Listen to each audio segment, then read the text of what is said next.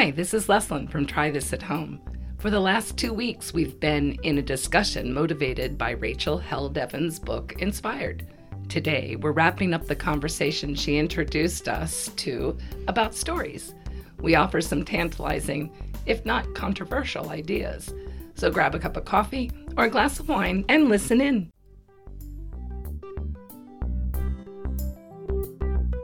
When your day goes south or your relationship gets salty, you need tools that will turn it around.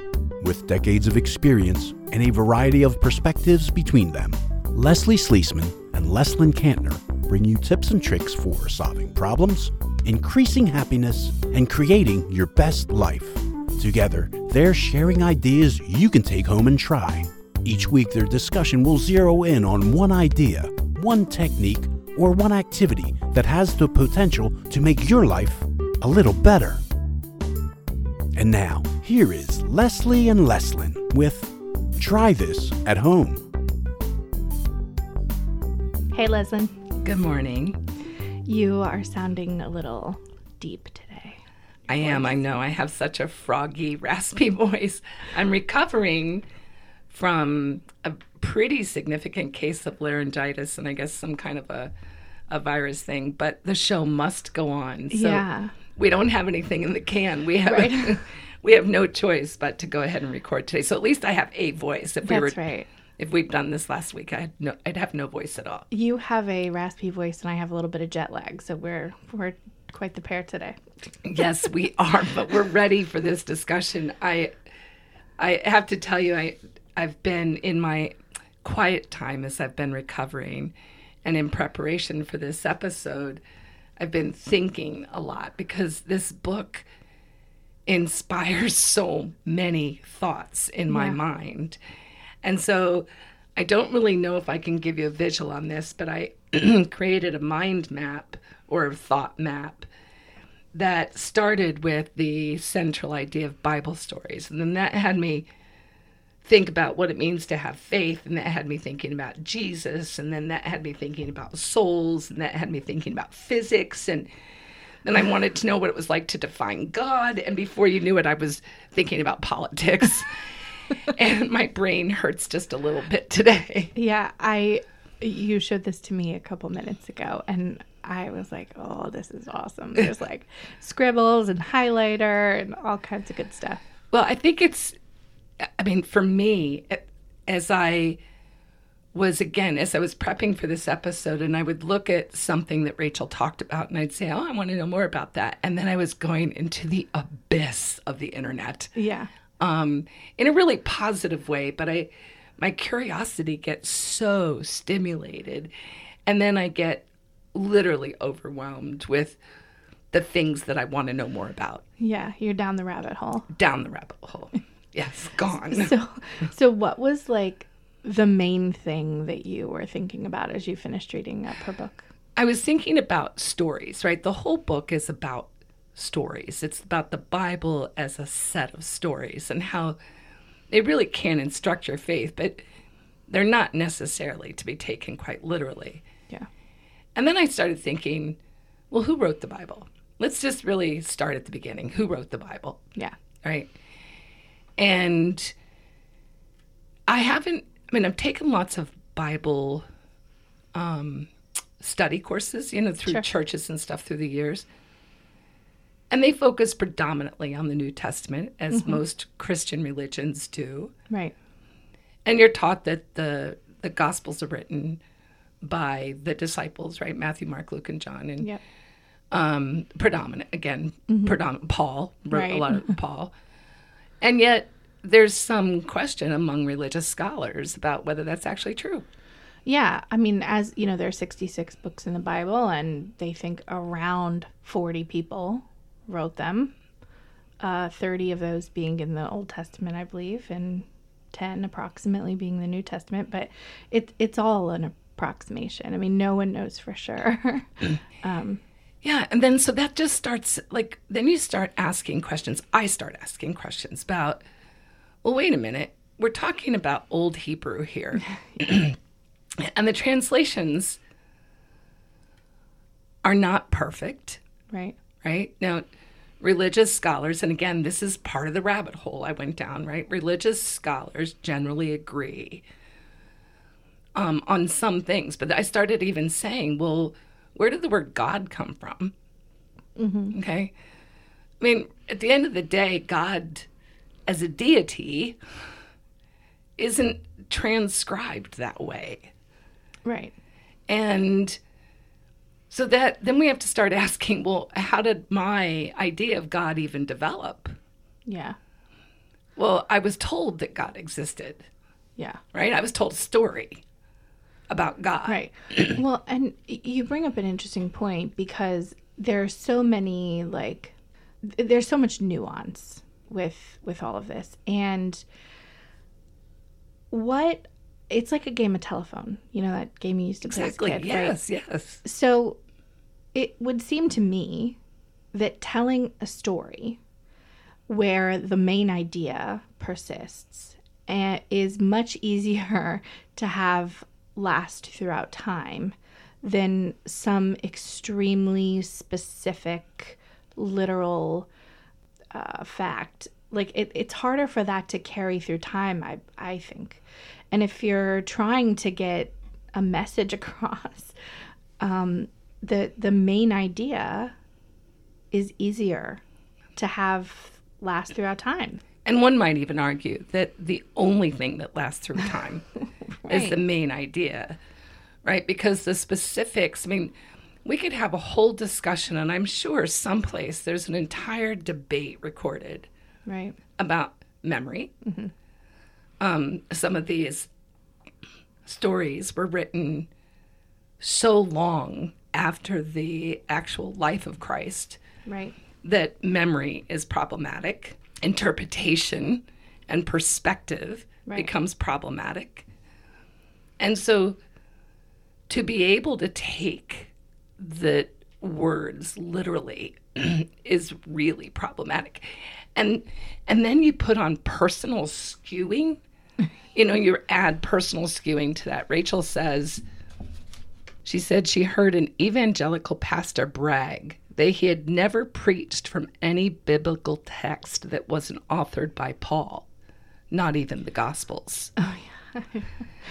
that when i read that i was like bragged like what Well, because the um the clarity of the scripture, um specifically Paul, has been invoked far too often. She says in too many cruelties to remain undressed. Basically, what she was talking about here, and this is um, in the 208, 209 pages of Inspired. She's talking about the tendency of evangelicals to literalize the words and and specifically focus on what's believable and what isn't and i guess in this particular case he felt that paul was the most authentic of the writers and so he was going to speak about paul's um, text and I, this is the fundamental problem I have with organized religion. well yeah that's a person who has placed his own beliefs on his entire congregation Yes. and he's he's withheld a lot of really important things. I my favorite book of the Bible is Esther, and it Esther is unique because it's the only book in the Bible where God is not mentioned one single time. Right. That's right. Um, and I probably learned more in that book than any other, really. And Uh, Esther's it- the Old Testament. yeah, it came about at a time in my life where I really needed to read it, and it doesn't like the story of that uh, really mattered to me at a very important time. And I'm, as Beth Moore said in her Bible study on Esther, God isn't in it, but He's on it, you know, all all over it, and He. uh, yeah, yeah, he. I'm gonna go with he, but it doesn't like. Why would he? Why would this pastor withhold that? Because those words might be meaningful to someone at some point in their life. You can't just expect the words of Paul, and obviously God didn't intend it to be that way, or He wouldn't have allowed, you know, this to come together in his, you know, divine whatever with all of these authors. So many good points there. you know, first of all, I at some point I hope we have a um, conversation about just defining God in general. That's one of my bubbles on my thought map. How to define God. Um, because I'm not saying he with a question because I'm this huge feminist, right? Right. I'm saying he with a question because one of the issues I have is that in ancient times, men were valued more. Sure. And so anything in power had to be male, right? Right. And I think that's part of what propagates gender bias. And, and as long as we allow the Bible to have that gender bias, women will always be subjugated. But I think a lot of people, um, if if you look at important events that have happened in the Bible, Jesus was a huge feminist. he he loved women and valued women and respected women, and a lot of key things that happened, women were the witnesses. And if you were writing a book to be believed during that time, you wouldn't place women at the center of a lot of these stories because they were second class citizens.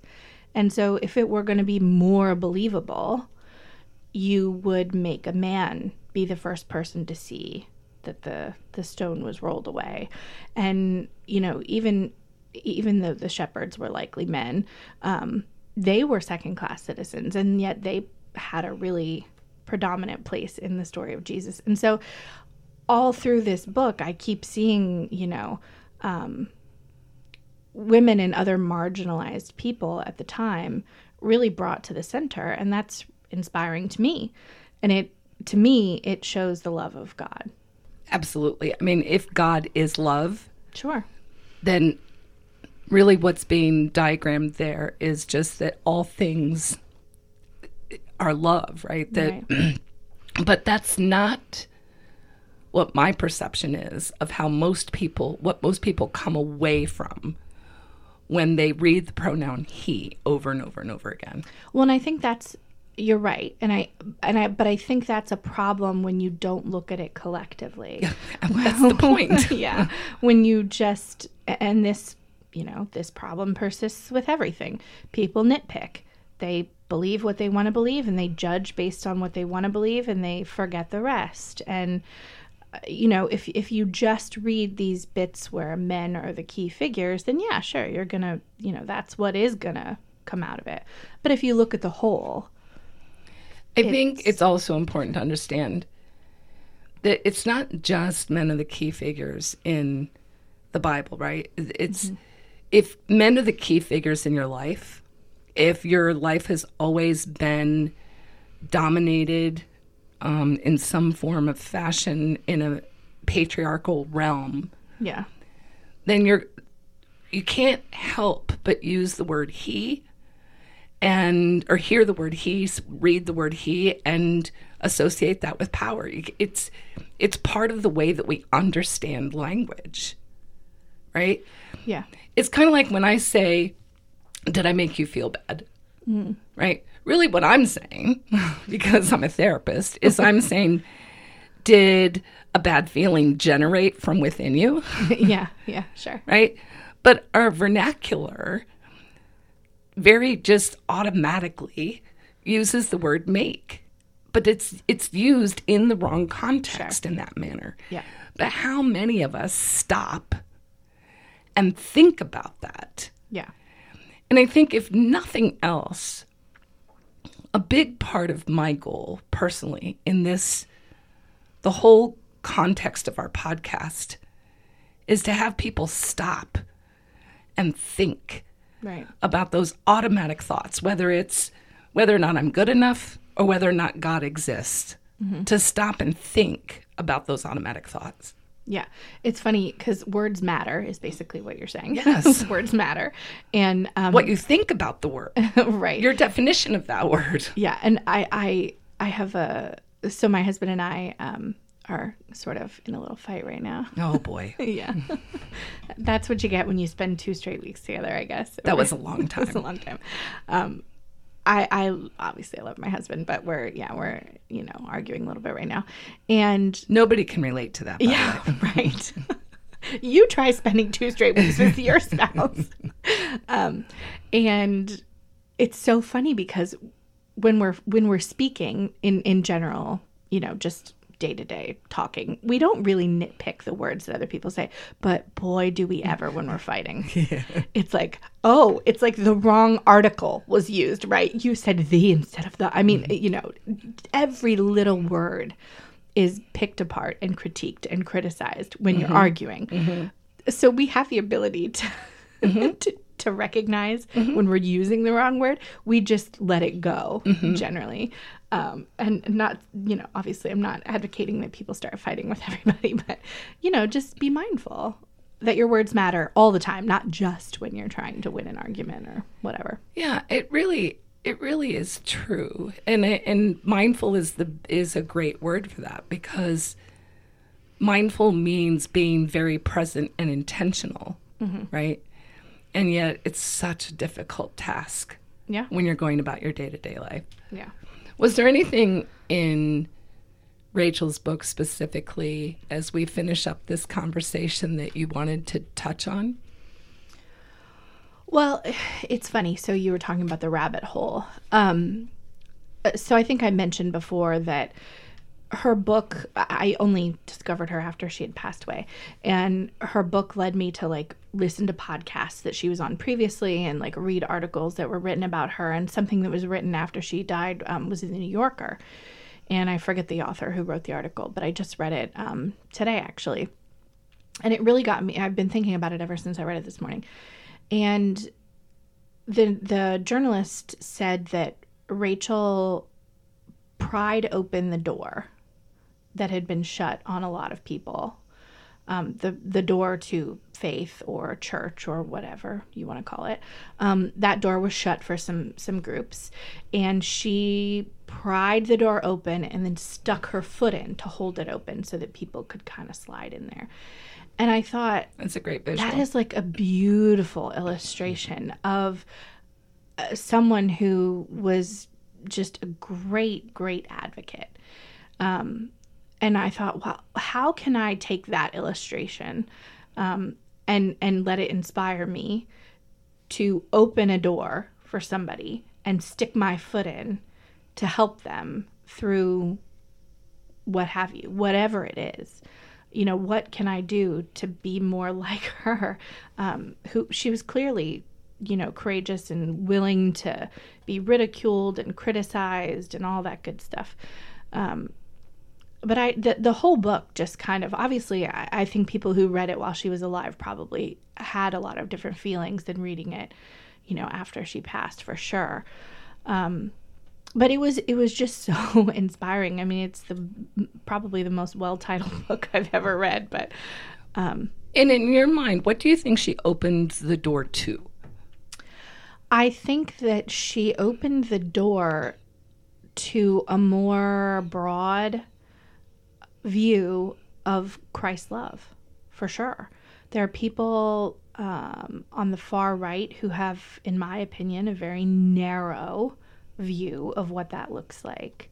And I I believe my you know my understanding is that that didn't sit well with her and she wanted that definition to be broadened so that more people could be impacted by the church and and Christ. Because there you know there are a lot of churches that do a lot of dumb stuff. Mm-hmm. And and there's also a lot of churches that are amazing. No church is perfect. No person is perfect. No religion is perfect. No denomination you know. But if you go back to what you were saying that God is love love is perfect. And you know the more people that can feel that and understand that I think the better It's it's really interesting to hear you say that because that's not what I took away from the book at all. really And I think that isn't that fascinating that when I when I listen to the comment open the door so that more people can understand Christ's love. Mm-hmm. She really doesn't talk about Jesus very much. No, she does not. And so I have to, I kind of instantly wonder how you're using the reference of Christ. But more importantly, I think uh, what I'm what I'm kind of taking away from that is that as would be expected, we're all reading the book and somehow affirming our our own spirit, Yeah. right? Because what I take from this is that the Bible is a living, breathing thing, right? It's a book, Yep. but it's a book of stories.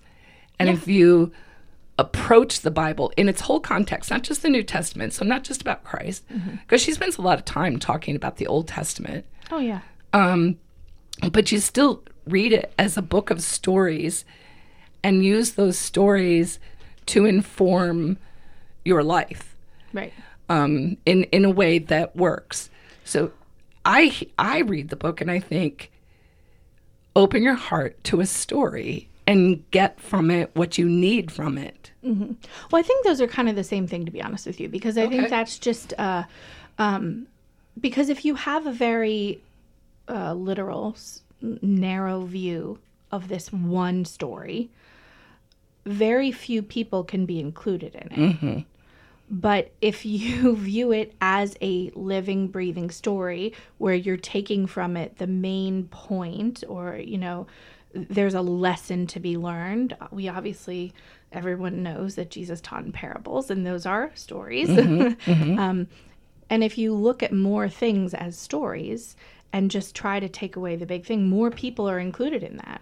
You, it, it's freeing, I think. Um, and you know, the Bible is full of instances where we're not supposed to judge, but people do all the time. Um, and and it's it's so funny to me because people are judging other people about how they interpret the book that tells them not to judge. There's something really ironic about there, There isn't is. there? I mean, in so many ways. I I will say I've got the book highlighted. I've got lots of tags, and I think as we go through the next several weeks uh, in some of our conversations, because our plan is to dive into a lot of varieties of thought yeah, sure. because a true scholar looks at all the possibilities, right? Yeah. And I, I did it, which was another thought I had when I was in the rabbit hole. I thought, I wondered how many biblical scholars are agnostic. Mm. And it's the the debate is fascinating. I, I didn't have time to sit down and read through as many things as I wanted to, but there's such an interesting debate out there. And there's and one thing I read said that archaeologists, religious scholars, and science scientists are generally more agnostic than other people, and Oh, by the way, more liberal. Right. And one has to ask yourself why. Yeah. I mean, number one, I'm going to question whether that's even true. Um, so we'd love some conversation on this. If you're listening and you fall into one of those categories and you're not agnostic, drop us a line and tell us why. I wonder. I, I think the more education you have, the more liberal you tend to be. Um, and I think maybe that might play a part because typically those three groups of people have quite a bit of education. Well, and that's part of the debate, right? But I think that's a fascinating question. And so then the really it's about what is it about education then that a, a, um, maybe opens the door for all of this liberal thought Yeah. And yet there's a ton of very well educated conservative thinkers Absolutely. right um, martin luther king was highly educated right Mm-hmm. he had a doctorate my voice sounds funny doesn't it Yeah, i a little just bit. squeaked a little um, and yet some the, some of the debate is well the people who are highly educated that are conservative have a very uh, rigid rigid education. In other words, I, I really could talk about this so long because, um, you know, they come from maybe very um, Christian oriented uh, universities Right. with very hyper focused um, perspectives of study. And, and so I don't know if that's true, but I want to really challenge some of those ideas. So, is there anything else that you found in the book? I found so many interesting things. One of the things that um, she says that I loved, I absolutely love this. It's on page 149. She says, The kingdom of heaven is not some far off future dream, it is here among us, made real by the life and death and resurrection of Jesus. Jesus, what it looks like, is what it looks like when God is king, when God's will is done on earth as it is in heaven. And what I love about that is in most of my religious teachings, and, and this is a perception that has been allowed to um, fester or foster, it's been fostered, you know, significantly, Yeah. is that heaven is someplace else Right. that you have to get to heaven. And today my belief system is is that if I am walking the walk and talking the talk, if I'm doing what Jesus would do, Right. then I am creating heaven. I'm creating the essence of love, a community of love, so to speak, right here. Yeah. And this this is what um, it looks like when God is king, when God's will is done. To me, that's the essence of being Christ-like. But it's not some. It's not some place. I, When I was a little girl, and I saw sun rays coming through a cloud, I'd look up and go, "Mom, there's heaven up there Uh, Yeah. Yeah. In the clouds. in always. the clouds." Yeah, always in the clouds. Why is that? Probably because that's you know just the The paintings in the, Sistine paintings in the, well that or you know in the in every church nursery in the country. And those kinds of things and and again those are ideas that we allow to be propagated and i think there's danger in that there's a misunderstanding in that I, I think this, you know, this could probably be another entire topic, but I think this is the, the what happens. This is the danger when people just allow these ideas. I, this is hard for me to word, but when people don't do the research themselves, when they just listen to kind of the what's out there in you know social media in the news whatever however you're you're getting this information you're just taking it in from from the air as if it's truth yeah. Instead of like that's you one of my bubbles yeah, I'm I'm gonna this Bible, man, lots of people talk about this and it's really crazy and some people love it and some people hate it. I'm gonna read it myself and get my own education and my own thoughts and opinions. But I really don't feel like people do that. They just constantly, you know, if you're a liberal, you're watching CNN. If you're a conservative, you're watching Fox News. And that's where you get all your information and from your friends and from your feed, which is highly cultivated to make sure that it is only showing you people that believe and think just like you. Um, and, and nobody's doing the hard work themselves anymore. And let's define the hard work the hard work isn't just investigating it right it's investigating all sides of it That's right. because I can hear thousands and th- millions of people saying, wait a minute, I did read the Bible and I did get more educated. I went to Beth Moore's seminars. I did Bible studies. I read the books, right? Yeah. But did you read the opposing view? Sure. That's my question. Yeah. Did you read the opposing view? Did you hear what somebody else had to say that doesn't think the way that you think? Yeah. I, my uh, best friend from childhood, we've been friends for 30 years now. And um, I have many friends that are Mormon. And I have done a ton of research on their religion. Um, when my friend was converting when she was 16, Abby, were you 16? I think she was 16.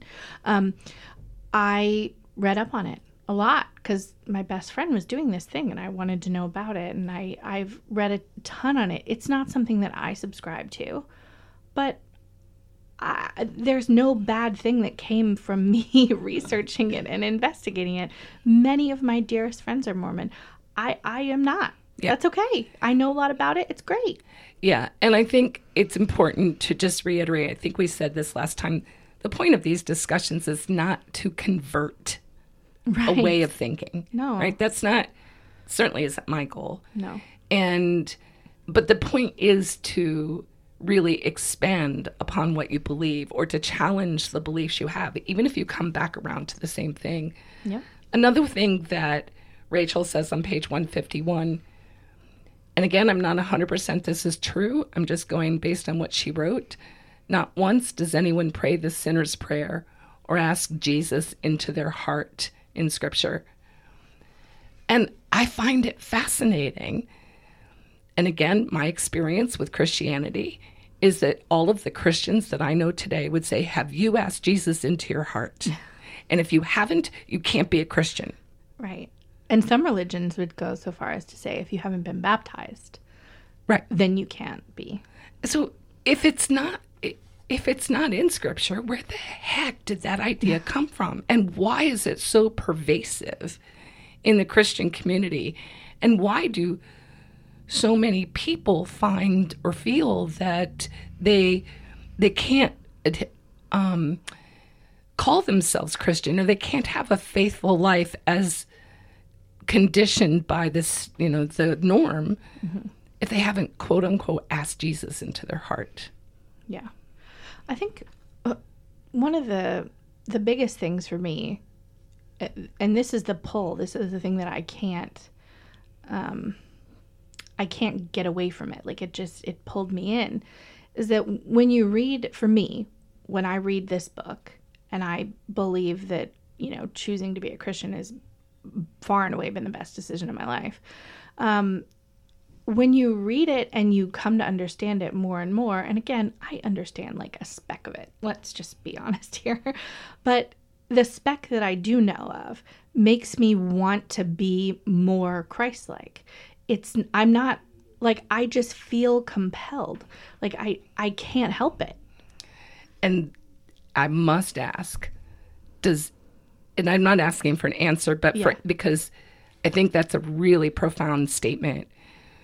What I know about the Christian religion propels me to be more Christ-like. Yeah, That's what I heard. Is that right? sure. Yeah. That I think I agree with you personally. Yeah. I think that that's the that is the faith. Yes. That's the that's the goal mm-hmm. to be Christ-like. To live the life that Jesus led lived in love. Um, Rachel says on page 154 the kingdom of heaven belongs to the poor, the meek, the peacemakers, the merciful, those who hunger and thirst for God. And if God is love, you could easily just say they're those who hunger and thirst in the pursuit of love, right? Yeah. It advances not through power and might, but through missions of mercy, kindness, and humility. So, if mercy, kindness, and humility is what it means to be a Christian to you, God bless you, literally, Yeah. because that's if the world existed with those virtues being prominent, mm-hmm. it would be it would be heaven. It would be. And unfortunately, those I feel like are qualities that are less and less valued. They are, it, yeah. I mean, certainly in many ways. And again, the debate could continue. So Yeah. I think we literally could go down so many rabbit holes. And um, I want to remind everybody that it's in our nature to need stories. They are, stories are the earliest sciences. Um, they're kind of, Scientific American calls them the physics of people. Their logic is how we naturally think.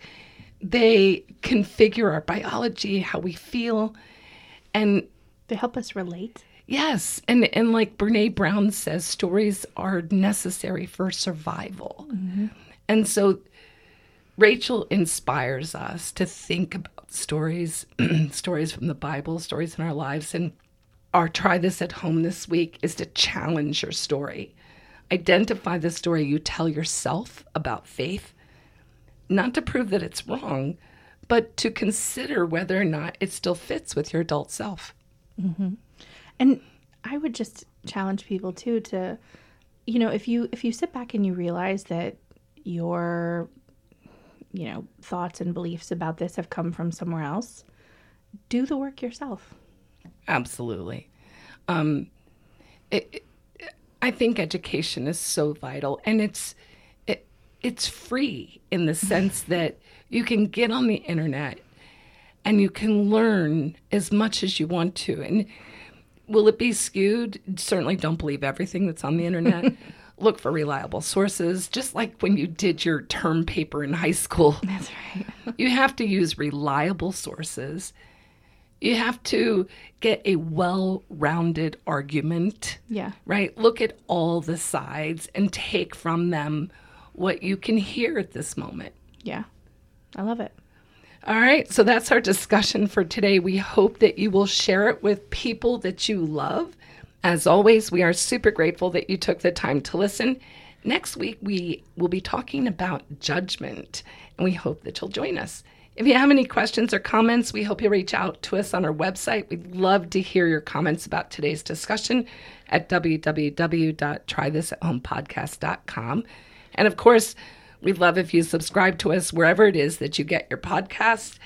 And if you're so inclined and you're an Apple listener, we'd love for you to leave us a review on Apple Podcasts. For now, this is Leslie and Leslin, hoping you'll try this at home. All perspectives and opinions expressed during this podcast are for educational and informational purposes only. There is no direct or indirect intention to provide psychotherapy or mental health services. If you are seeking counsel for individual circumstances, please consult with a local health professional.